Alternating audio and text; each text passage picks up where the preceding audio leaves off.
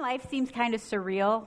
Like the fact that I grew up in Ohio and now live in Michigan, but now I'm speaking to a church um, about marriage and family is something that I never thought in my entire life or dreamed would ever happen. In fact, I don't know where a lot of you come from, like your backgrounds and stuff, but uh, I didn't go to church much growing up. Uh, my family, I would say they had a belief that there was a God, but we probably, I bet I went to church maybe three times.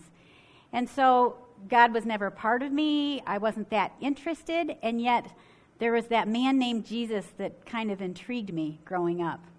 And I'm the youngest of four, and my sister and I were very best friends, even though she's six years older.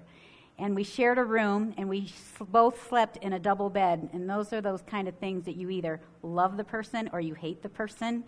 And we really loved each other so much. And we went through this period of time. I was 11 and um, she was 17, but we started saying, let's, let's read the Bible. We've never read it before, and we found one in our house that you could actually understand. And so we didn't know anything about it. We started zipping around the pages, and I said, Somebody told me that, like, this book called John talks about Jesus. That's all we cared about was who's this guy, Jesus. And we started reading about him and were pretty intrigued and amazed at his life. And the Bible is kind of this mysterious, like cool thing, but we didn't like, I thought part of it's probably real, probably most of it's not. And yet, the more I read about Jesus, he was amazing to me of how he wasn't like anybody else I'd read about or heard about, and the fact that he claimed to be God. But I was also really confused, and I really had no idea how a person got into heaven. I was very interested in that. Because if eternity is really real, and if there is a heaven, I would really like to go there, I thought. And so I was kind of on this hunt like, how do you get to heaven? And so after my sister and I were reading, I was saying, like, do you think it's how good you are? Is that how you get to heaven? And she's like, I have no idea. But this Jesus guy is amazing. But we kind of gave up our quest to find out about heaven because we couldn't understand how we got there. And so we made a pact with each other one night where she said, Here's the deal. I'll tell you, if I move away or if I come to the point where I understand about this book and Jesus and how to get to heaven, I'll make sure that you're the first one I tell. And I said, All right, I'll do the same for you. So she moved away, she got married, and um, she struggled and I struggled too. Our family was great, but um, my little secret was I had a lot of sexual abuse from extended relatives. And I didn't know that my sister had too. We never talked about it till later. And so my sister, most of the time growing up as a teenager, she struggled with bulimia. And then when she got married, she really struggled with anorexia um, to the point she was like probably 95 pounds or 90 pounds at times. So, this one Easter, she came home and she looked totally different. Um, she wasn't throwing up, and she, she was like a healthy weight, and she had this joy in her face. And soon as she saw me, she grabbed me and she pulled me to her face and she said, Anne, remember our quest about heaven? I know, like I have found it, and I can't wait to tell you. Well, I'm 16 now. And that quest and that whole thing, I'm not really too interested in that anymore. I was more interested in guys and school and sports. And when I looked at her, I thought she was beautiful and she had this joy. But I was also a little freaked out like, oh my gosh. Because Christians, the Christians that I heard about and talked to me, were the weirdest people ever. Like, I thought they dressed weird, they were judgmental, they spoke weird and they're trying to tell me about stuff and i just i wanted to be away from them as far as i could. And so when i saw my sister like this i'm like you've got to be kidding. She has become one of those weird jesus freaks. And she kept trying to be with me. She's like when can we get together? Like i need to tell you this. And she was telling my family about it and my dad grabbed me. My dad's kind of this self-made man. And he grabbed me just the two of us. He said look your sister is into this jesus thing. Do you see it? And i said yeah and he said, All right, here's the deal. Your sister is weak. She's always been weak, and she needs a crutch. She needs this Jesus thing. So you, Ann, are like me. You're strong. You don't need that stuff, so don't don't be getting into that stuff. I'm like, all right, Dad, I hear you.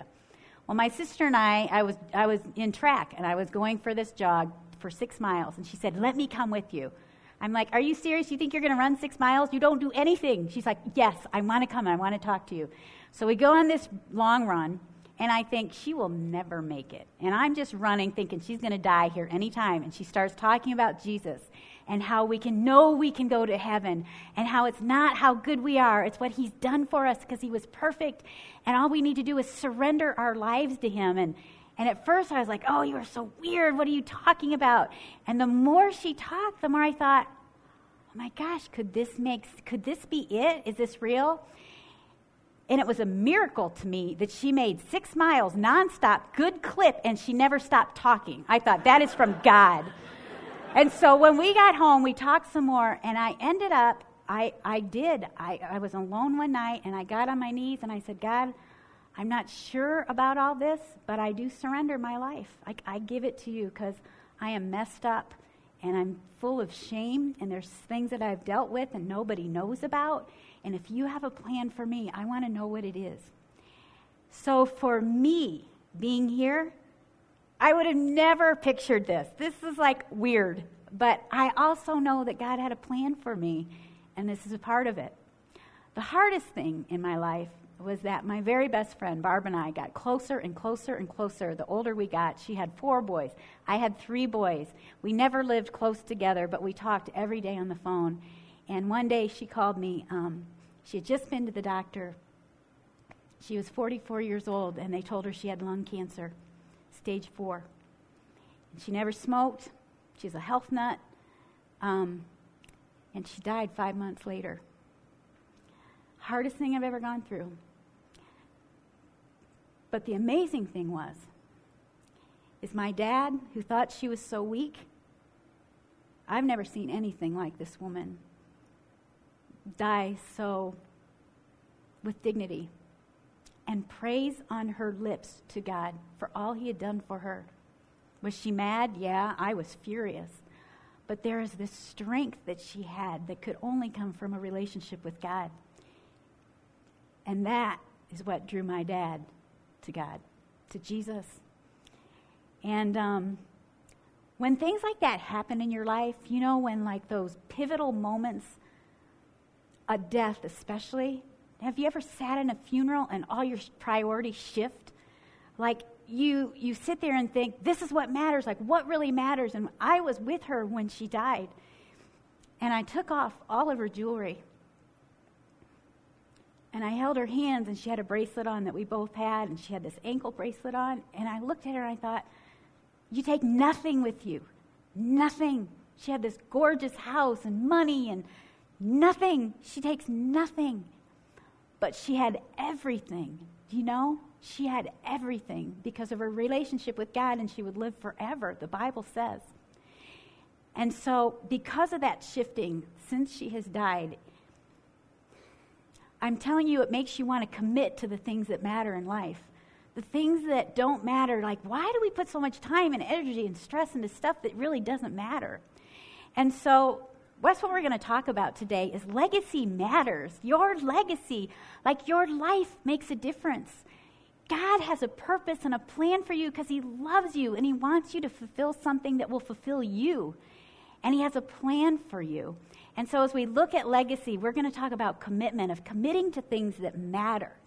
And when I hear commitment, um, I, since I've been a little heavy this morning, let me uh, let me take you to one of the times I committed most in my life. It was our 25th wedding anniversary. My husband was asked to do a, a wedding in Mexico. And it was all free, all paid at an all inclusive resort. Had any of you been to one of those? They're awesome because they give you this little wristband and you pay for nothing. You just show your wristband and you eat and you drink, and it was beautiful. So we're there for a week. And the, the people that were at the wedding were like, You guys have not been to the show. There is a show every night. You need to come to this show. And so we're like, all right, like when is it? And there's this huge auditorium at the resort, has probably a thousand seat auditorium, and there's a big stage. And we go there that night waiting for the show, but they always do a little game before the show. And so the guys get up there and they say, We need volunteers. People that are married, we need volunteers for a game we're going to play. And we're like, No way, we are not doing this. And he says, and there's going to be a prize at the end. So Dave, my husband's really cheap, and when he hears prize, he's like, we, we might win something. Like, they could bring us back here for like seven days. Let's do it. And so we get up on stage, and there are eight couples. And he said, Tonight we are doing a dance competition. We are the worst dancers. And you know when you know you're not very good dancing and you have to dance in front of people? It is a nightmare. So Dave looks at me, I'm, like, I'm freaking out like, we, this is awful.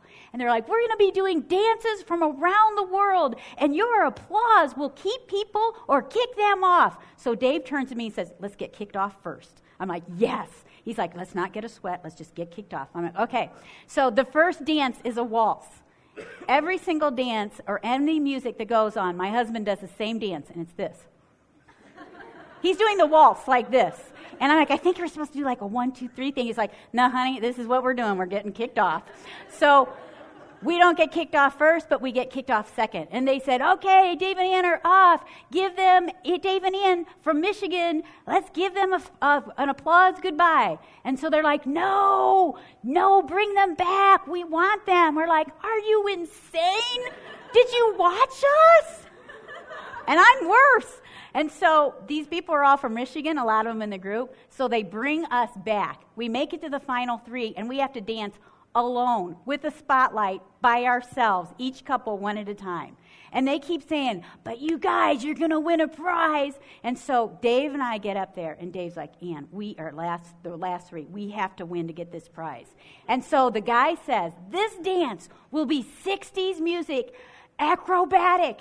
And I see Dave's eyes light up because he loves 60s music. And I was a gymnast for 10 years. So he turns to me, he's like, you do your one arm push ups and do a couple flips, we win. We win the prize. And so I'm like, and at this time I'm thinking, this resort is unbelievable. If we had five days here or three, I don't care, it'd be amazing.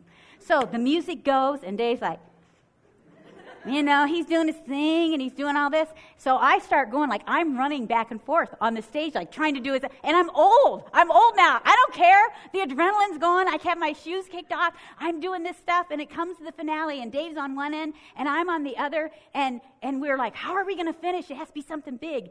And he looks at me, and I look at him. We make eye contact, and he does this. I'm like, what does that mean? I, I have a second down here. I'm like, what does he want me to do? So in my head, I'm thinking, remember that movie, Dirty Dancing? Remember when Patrick Swayze, she jumps and he, he like picks her up and he's like, woo. And I'm thinking, okay, he's just going to do this and he'll just take me around. And we look at each other like, got it.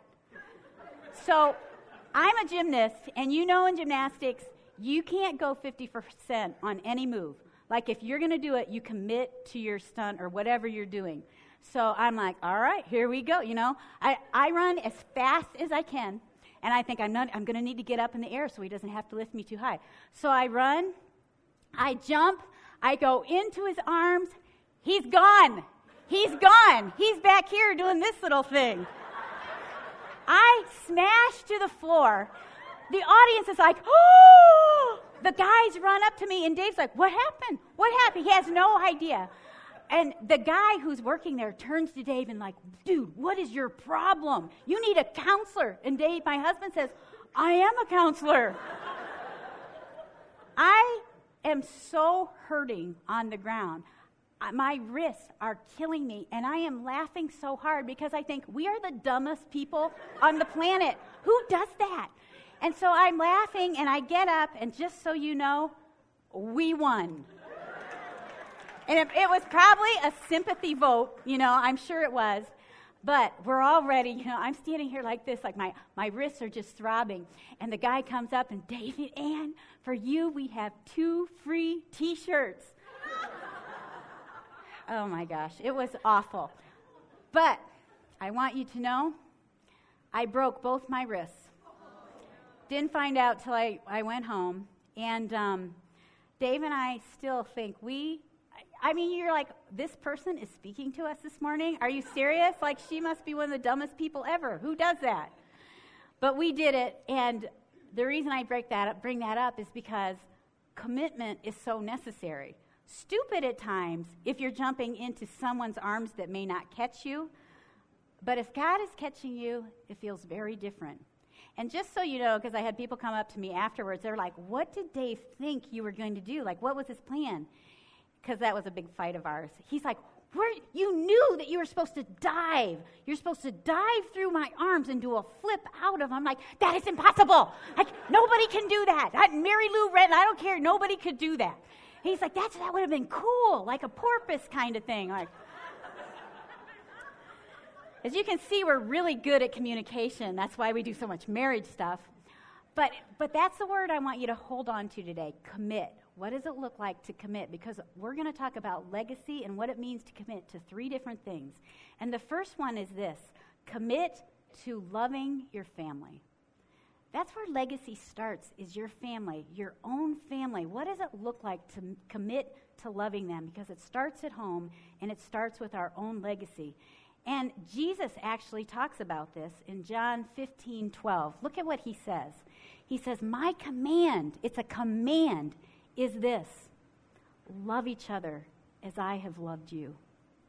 And sometimes in our families, those are the hardest people to love, sometimes. Those are, the, those are the relationships with parents, with siblings, with a husband, with children it's just hard sometimes. And we can go out of the home and we can give our best face, but when we come home, it can be really hard. And God is asking us to start it there.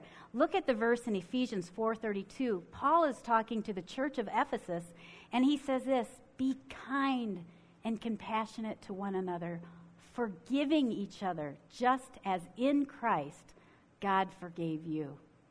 And I'm telling you, I feel like so often we hold on to things, we hold on to bitterness or hurts that have happened. And God is saying, be kind, forgive, be compassionate. And I work with a lot of high school girls. And one of the things that has really killed me, and one of the things, even from my family growing up, of extended family, of some of the abuse that happened, is sometimes for me, my own family felt safe, but my extended family felt really scary.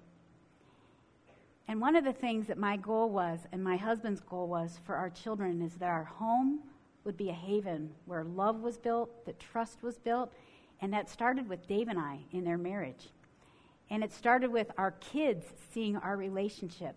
And it, it made us commit to having the best marriage we could have. And that if that meant going to counseling, conferences, digging up some of the junk that we both carried because we've never seen it modeled. Dave comes from a, both his parents were alcoholics and his dad cheated constantly on his mom. So we didn't even look know what it looked like to love a family and to have a haven in a home. And so we thought, who are we? Who are we, Dave and Ann? Like, what one word would we want our kids to hold on to besides loving Jesus? What do we want our home to exude? And the things that we thought, like, based on our personalities, it would be love and joy. That our kids would be able to come home from anything and feel like, I am loved here. I'm accepted here for who I am. Because our kids are really different. All of them are very different. And we wanted it to be a place where they loved being there because it was fun. You know, it, it was that we would play jokes on each other and we would do things outside and we're kind of a sports oriented outdoor family so we love doing that stuff and i and all of you are different and even the family that will, you will have one day what will it look like what do you want it to look like because it should look like how god has wired you so one of the things i thought was on the outside, I feel like there's storms going on all the time, aren't there? Like, I still see it with these high school kids, and when my kids were in school, like, there's so much stuff to be tempted by. And they're saying, This will give you life and joy. And we wanted our home to be a place where they, when they were faced with the decision of, Do I want this? Will this bring me joy? Or am I loved and accepted for who I am here? And will I find more joy at home? And so we became intentional about creating a place at home that was that, a safe haven. And I'm telling you, isn't it hard as a parent? Because if you're a parent, sometimes you're so drained, you're so tired, you can't wait for your kids to go to bed and just veg out to watch a TV program or something. And it's hard sometimes to keep that as a priority when work stresses you and, and relationships stress you and I was at that point one day when our kids were little. I think they were like six, nine, and 11. Dave was out of town. He'd been out of town for a while, which made me get a little like, what are, get home. Like, I can't do this by myself. And um, all the kids were outside. It was in the fall because Dave was traveling with the Lions. And they all ran in our house. There were probably, there were nine kids that ran in the house, ages 13 down to five. And they're like, my boy said, Mom, you have to play capture the flag with us tonight. We don't have a 10th person. We, person. we need to have even teams. And I'm looking at my kitchen. I'm looking at my house. It's a wreck. I'm tired. I'm burnt out. I'm mad at my husband. And I'm thinking, the last thing I want to do is go play capture the flag. Do you know, like, I'm going to do this stuff. You guys are going to bed, and I'm going to do nothing. But one of the things that I remembered at that point was my sister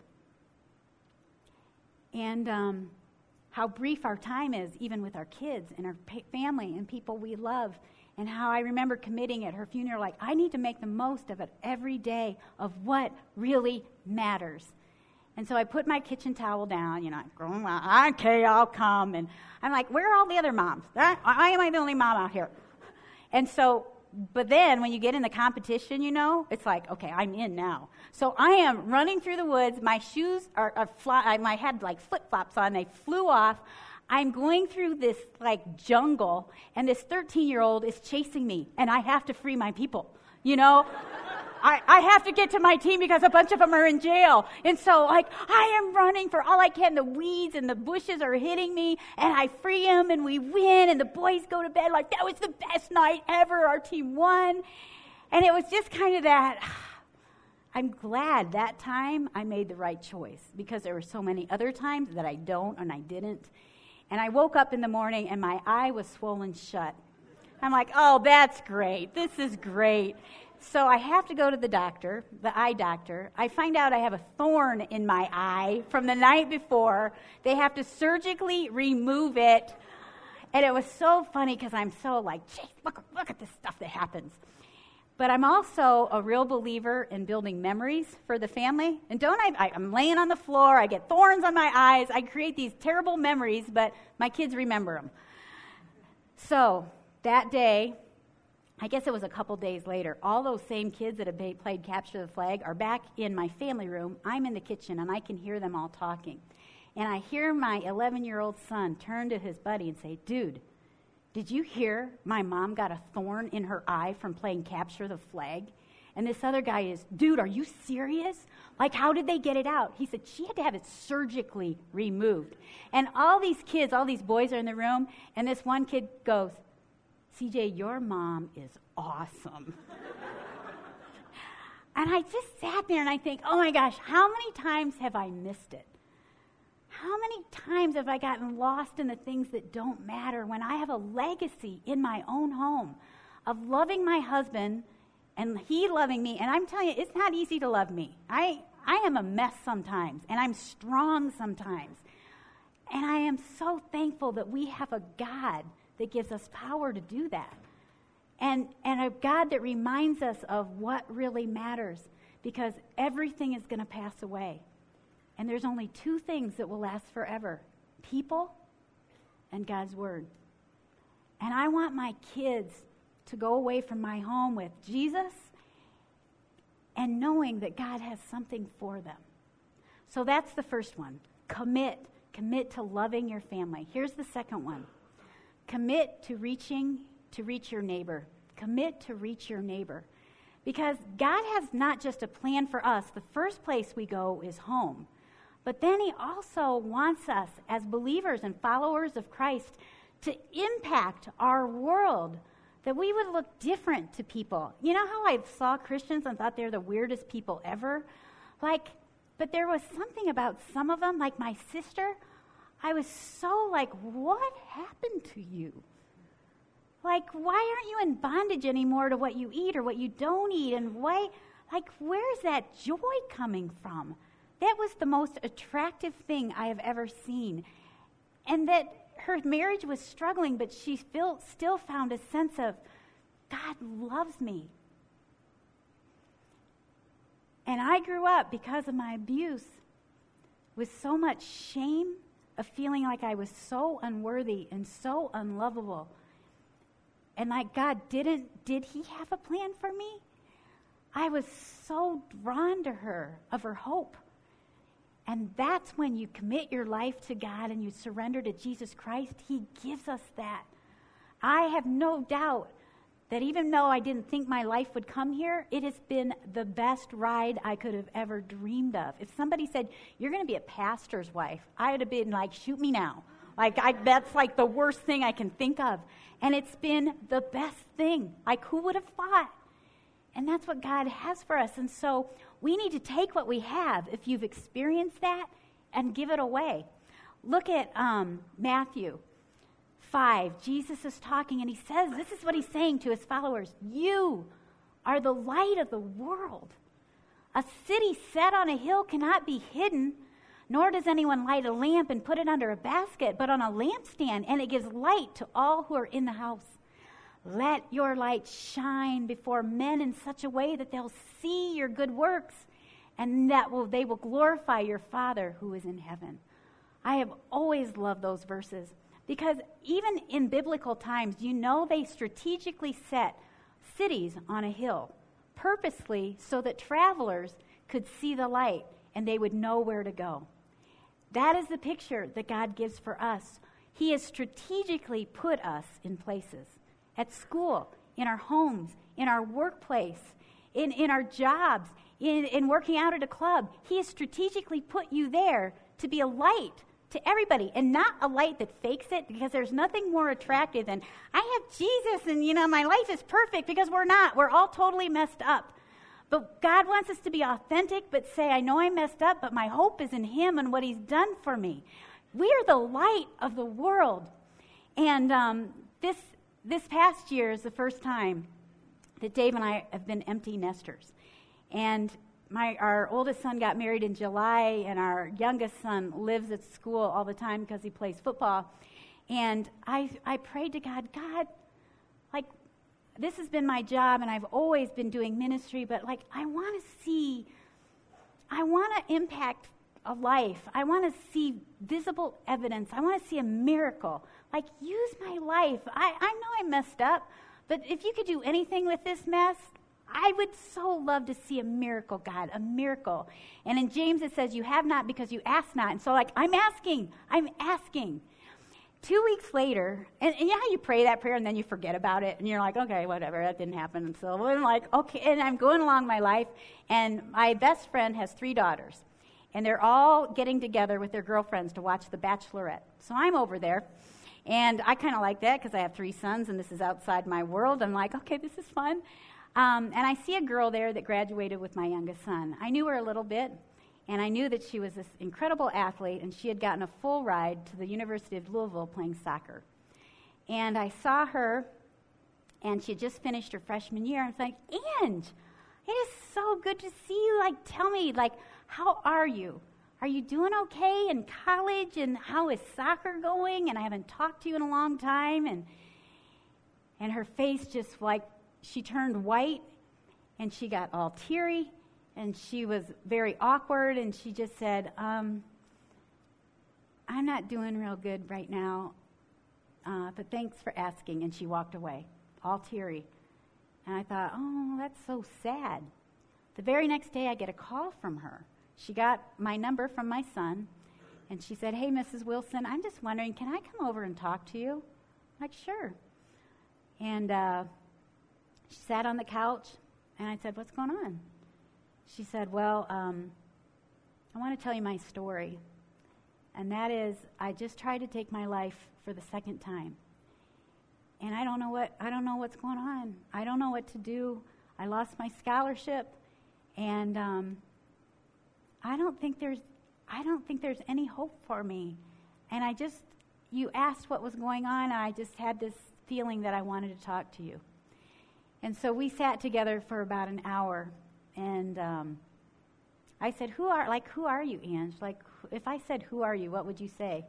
She said, "I'm a soccer player. That's all I've ever been. That's all I am, and now I don't have it, and I don't know who I am." I said, "No, wait. That's what you do. It's not who you are. Who are you?" And she said, "I have no idea." I said, "What do you feel about God?" She's like, "I'm so mad at him. Like, why does he let stuff happen that's bad? I just, I, I want to just run from him. And yet there's a part of me that feels like I need him, and that's why I called you, and I don't know what to do. And so I explained the gospel to her, and um, there was such a heaviness to her soul. I've never done this before. And I'm like, what am I doing right now? And I said, Ange, I, I'm going to ask you to pray out loud with me. And she's like, I've never prayed out loud. I've prayed like silently, like three times. I said, I know, but I want you to tell God everything you just told me. Like, tell him how you're mad and what you're thinking of, of what, what's going on. And I, I'm amazed that she did it, because if I were her, I would have said no.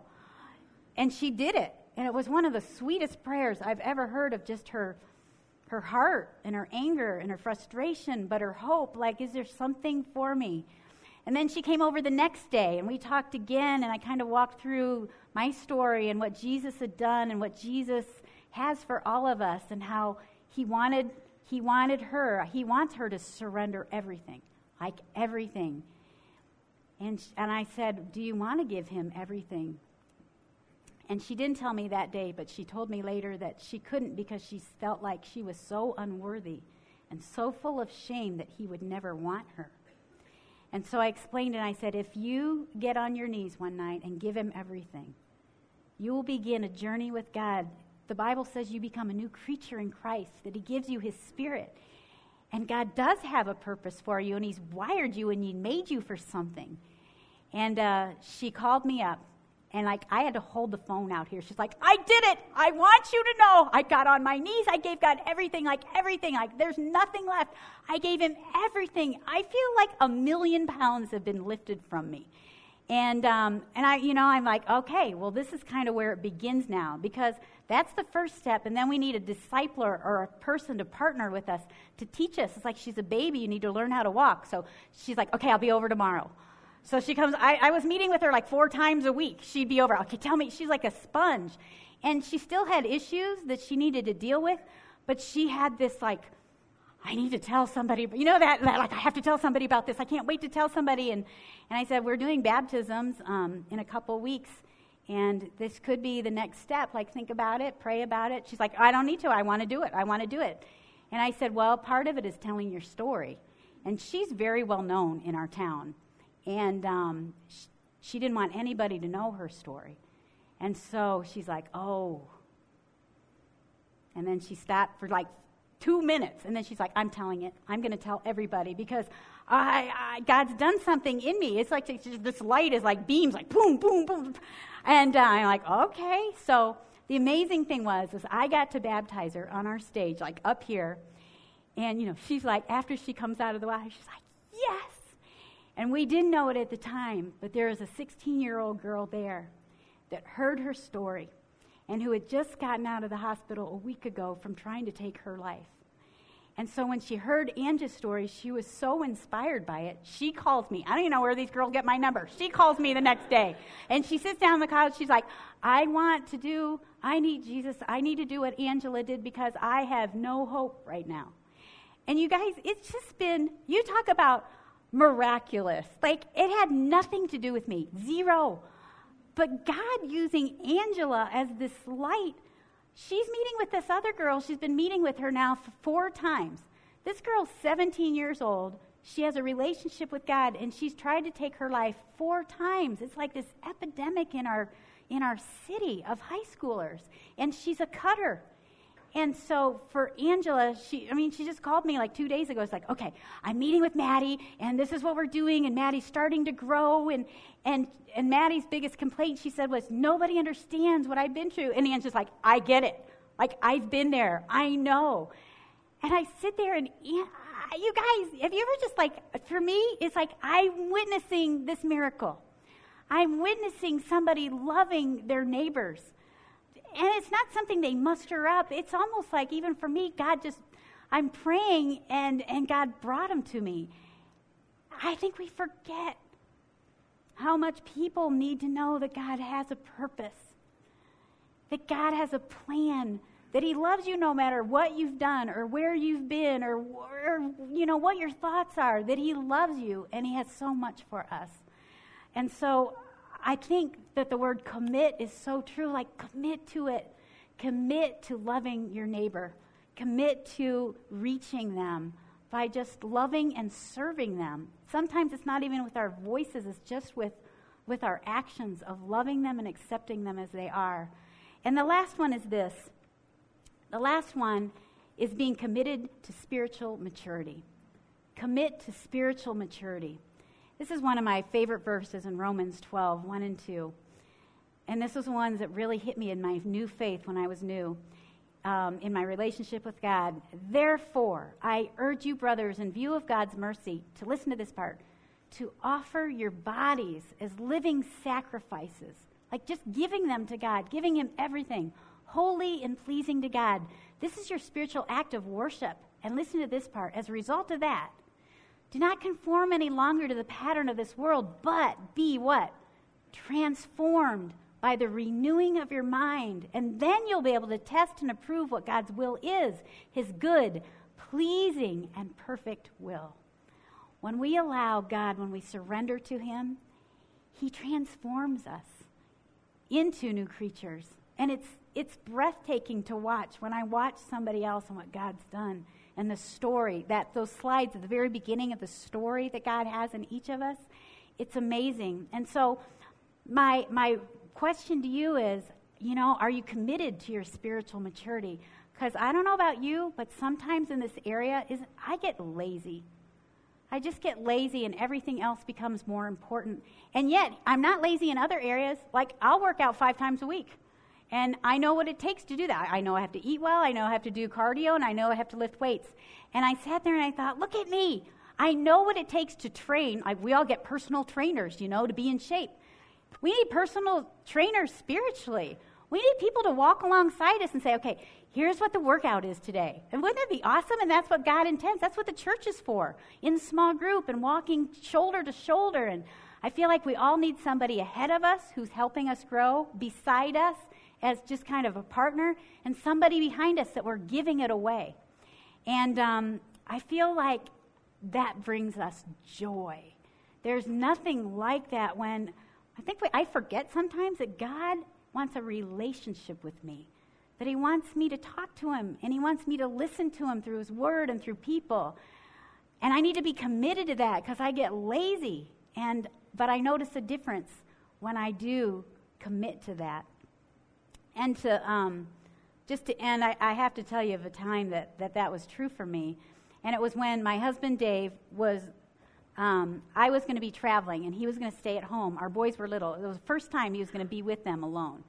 And I was going to speak on marriage to all the chaplains, um, the chaplains in the NFL, their wives. I was going to talk about marriage. And so I was reading these books all week on marriage, like how your husband can't meet all your needs, only Jesus can. And I'm like, oh, yes, yes, I'm going to I'm going to talk about this and, and how we need to find our satisfaction in our relationship with God. Yes, I'm going to talk about this. And don't put all these expectations on your husband. Yes, this is so good. So I'm getting ready for that. In the meantime, it's a month out. I tell Dave, hey, the headlight's broken on the car. It's out. Can you make sure you fix that before I leave on this trip? He's like, absolutely, no problem. In the meantime, I'm getting everything ready at home. I'm making meals, I'm doing notes, you know, what to do. I'm getting the house clean, laundry done. The day before the trip, I say to Dave, You still haven't fixed the headlight. He's like, Oh, yeah. Yeah, I've got a meeting. I'm going to get it fixed on the way home. I'll get home. You can take the car. We're good to go. I'm like, Please don't forget this because I don't want to get a ticket and I want to have this good. It's a long trip. He's like, Ann, I'm not going to forget. So he's running late. I have my bag in the driveway. He pulls in, gets out. I'm throwing my bag in, give him a hug, get in the car, reverse. You got the headlight fixed? Oh, and I totally forgot. I look at him, I go, unbelievable. Unbelievable. I put it in reverse. He's chasing me in the car. He's chasing me. Stop, and stop. No, I'm going to follow you. I'm going to follow you to Kmart. We're going to switch it because he won't pay, I can't pay to get it done. I'm going to switch it and we're going to, and you'll be all set. I'm like, no, you've had a month. It is too late. And so I'm backing up. He, our kids, two kids are in car seats. He's throwing them in the van. Get in the van. He's throwing them in. Nobody's in seatbelts. And he's like, he's trying to chase me.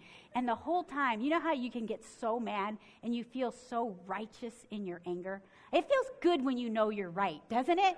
And I like, I knew I was right. And so I'm taking everything I did. I thought, look, you know how much I did to get ready for this trip? Everything, everything. I'm making meals. I knew this. I stuffed that thought inside. What did he do? Nothing, nothing. Everything is more important than me. He never, ever picks me as a priority. I stuffed that thought in. It's like, you know, he had a month Oh, you think he could do it in a month? Oh, and I'm stuffing all these thoughts in. And I'm like, oh, it feels good. You know, when you're right, it just feels good to hang on to it too. So I'm going over all these thoughts. I'm thinking, I look better too like this. I am. This, this is me right here. And as I'm like, oh yeah, and I'm just going through all the stuff he's done and he hasn't done, and how I am such a better wife than he is a husband. And I'm driving and I hear this still small voice. What about the stuff you read this week? And I'm like, what stuff? No, no. And I can tell, if you ever sense like God's wanting to talk to you, I'm like, oh, there's no way. I am going to relish this moment, God. I am not going there. I turn up the radio. Seriously, like I turned it up. And I'm, I'm going through, and I feel like God's Spirit is saying to me, Ann, take it out. Because this is all bitterness and resentment. And you know what it really is? It's ammunition for later, because I'm going to need it later. And so I'm like, oh no, God, no, because I feel like He doesn't care about me. I feel like everything else is more important. And I feel like I should be able to hold on to this. And I felt like God was saying, Ann, take it out and give it to me. And so I was like, you know, I'm driving. All right, God, then I'm going to tell you what I really feel like. I am mad. I'm mad that he's done this, and I feel hurt. And, and like, what about this? And I, I laid everything out, every piece of it. and so, um, and as I did that, I gave it to him. It's like, I give you, I give you that I want him to meet my needs, and I feel hurt that I'm not more important, and I blah, blah, blah. I lay it all out. And we get to Kmart, and Dave's running in. He changes the light, and he looks at me like, okay. you know, he's like ready to be killed. And I said, honey, I'm all right. Like, I'm okay. I feel like I've really given it to God. And he's like, thank you, Jesus. and I said, I still want to talk about it later. And then he's like, oh, great. but I said, because I want you to know what I felt. But before, you know what? I would have held on to this stuff and I would have used it against him. And I only share this story because, one, I was at a point at that time in my life where I could hear God's voice. And there have been other times in my life that I've been so distracted by everything else. When He calls my name, I don't even hear Him. Do you know? Like everything else shouts so much louder, I'm not even hearing Him. And I wish I could say I always hear Him, and I don't always. But when I have committed to spiritual maturity, I feel like He's there. He's always waiting for us. And I, and I bring that up too because some of us have held on to stuff for a long time. Stuff that we've held on against God and each other and our spouse, parents, kids. And all it does is leak poison throughout our whole system, you know? And I think God's saying, Give it all to me. Give it all to me. I hope that we could all be like Angela, just saying, I gave him everything. I gave him everything. And she's like, I feel like I've been set free. And isn't that what God longs for us to do, is to be set free, to be the people that he made us to be? So legacy starts with our families. We reach out to our neighbors, but ultimately the most important step is our own relationship with God because he gives us the power source to be able to impact others and gives us the power to do it, and we don't have it. So, will the band come up? And will you guys, let's pray before I get off the stage here. Father God, you are amazing. I am so thankful that you always hear us, that you're always here for us, that you long to give us purpose and hope. You long to set us free. And God, I pray that we would surrender. I pray that we would trust you enough, that we would give you everything. And if there are people here that don't trust you, I pray that they would get to know you better because you are trustworthy. And God, I pray you'd protect our marriages. I pray you'd protect our families. Give us the eyes to see people. Give us your eyes and your feet and your ears and your mouth that we would impact our world and be a light because we can't do it without your power through the Holy Spirit. And I thank you for these people. I pray you would bless them and protect them. And we pray in Jesus' name. Amen.